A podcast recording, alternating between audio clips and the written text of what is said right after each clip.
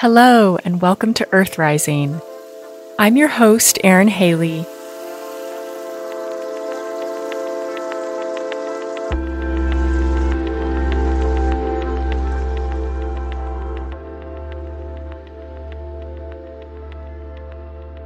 Elise Boulding has been referred to as the matriarch of the 20th century peace research movement. Born in Norway in 1920, she emigrated to the US at just three years old with her family. As a young adult, learning of the horrors of World War II and the invasion of her native Norway by Germany were key factors that influenced her to study the dynamics that lead to both peace and conflict within human society. She saw peace building not as a passive or static state but rather as an adventure, an exploration, and a willingness to venture into the unknown.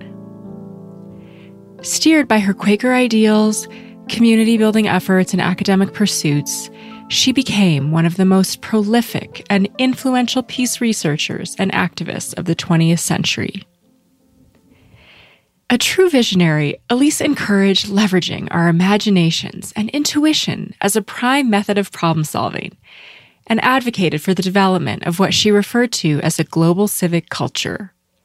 Not to be comprised of nation states, but rather as a global community of human beings, and that this would be essential to solving world crises of the 21st century. She also wrote of her concerns regarding the environmental crisis and rising human population at the expense of other species and their habitats, and the depletion of natural resources and ecosystems. In her 2000 book titled Cultures of Peace The Hidden Side of History, she specifically asked the question What can we hope for in the centuries to come? And then offered this passage. And I quote A source of hope lies in the capacity for social learning of individuals, families, grassroots groups, old and new faith communities, NGOs, and of institutions of governance. Specifically, we can look at the capacity for learning about the interdependence of all living things, what Buddhists call dependent co arising. The human need for bonding can now be understood as including the need for bonding with nature itself, and the human need for autonomy in space can now be extended to a respecting of the need for space of all living things. End quote. And so, in the spirit of fostering a global civic culture, in this season of Earth Rising, we will hear from guests from different parts of the world whose actions and viewpoints serve as a guiding force to help illustrate the many possibilities for getting engaged in climate activism. A few of the topics we'll explore with them include social and environmental justice, artistic expression for climate and animal rights advocacy, combating the illegal wildlife trade, women's increased involvement in conservation, ethical consumer guides that are practical and actionable, and spirituality's role in cultivating the perspective of a sacred earth.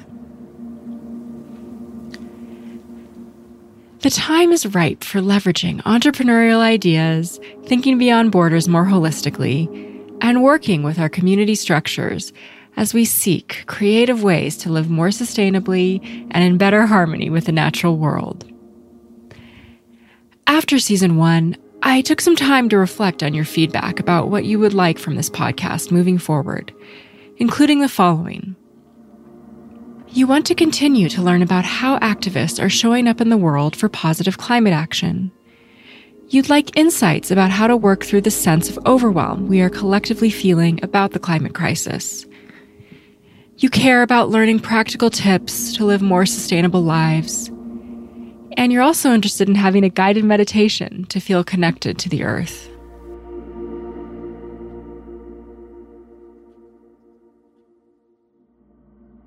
With all of this in mind, I am eager to share season two of Earth Rising with you as we continue to explore Earth stewardship through the lens of spirituality, the arts, conservation, and sociological and philosophical ideas.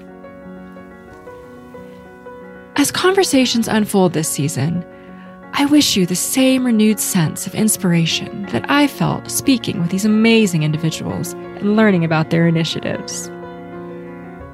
With a willingness to experiment and venture into unknown territory, they act from a place of deep conviction as they play out their life's calling to shift paradigms regarding the climate crisis that we are all enmeshed in.